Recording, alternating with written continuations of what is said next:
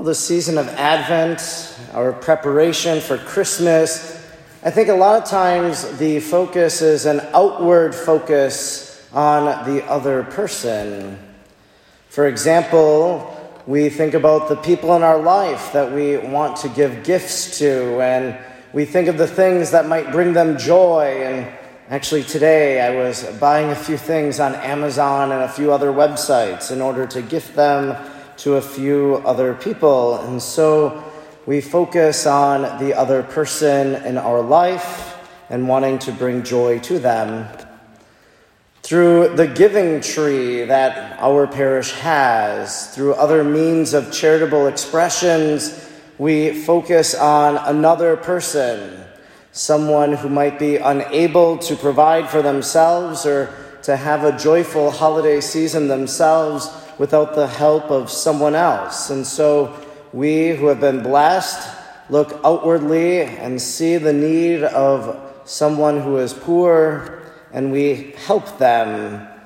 And so we focus on that other person.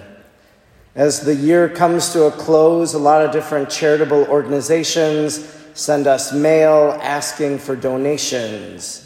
And the ones that touch our heart are the ones that we give to, and so we focus on the other person in that way. This type of preparation for Christmas, looking and helping another person, I think is a bit monetarily, so we can look at it from that perspective. It's a way in which we try to provide for someone else in a material way. But there's another way that we can come to the aid of someone. In addition to gift giving, we can give a gift of prayer. And St. Paul, in our second reading today, had this very beautiful line, a beautiful prayer that he has penned in which he's addressing to the Christian community. He said, This is my prayer, that your love may increase ever more and more in knowledge and every kind of perception to discern what is of value, so that you may be pure and blameless for the day of Christ, filled with the fruit of righteousness that comes through Jesus Christ for the glory and praise of God. And so he's focusing on the other person and he's doing so through prayer. I, my prayer for you is that, your lo- that God's love in you may increase evermore. I think that was a beautiful phrase, a beautiful prayer of St. Paul, and one that really invites us then to look around and to see well, who is it in my own life that I can offer a prayer for? How can I be outward focused in the gift of giving of prayer? Quite easily, we look around and we see our family members, and so we have a little prayer that we might offer for them. We pray for our family, maybe saying something along the lines of, My prayer for you is that your health may be well and that you will have long lasting happiness. Or maybe your prayer for your child is, My prayer for you is that you'll never forget the great love that God has for you.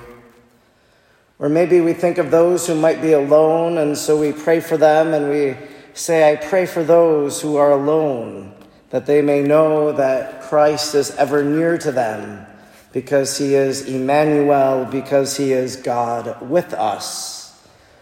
Or maybe we think of the people who are sick, either our family members or others that we know of. And maybe we say, My prayer for you is that Christ's healing presence will be made known to you, that you'll feel his comfort and his healing touch when we see that homeless person, and sometimes as you drive about in Green Bay, you'll see them at the corners by the stoplight and they'll have their little sign, and maybe we look at them and we offer a prayer for them, maybe not able to help them in that exact moment, but we say, My prayer for you is that you might know that others care for you and that you will be provided for by the great generosity of others. We can be outward focused, other focused, especially in terms of prayer and the spiritual life. And so let us strive in these days of Advent to make in our own way the prayer of St. Paul, to repeat it in some way as he prayed that God's love might increase in that person. May we make his prayer our own.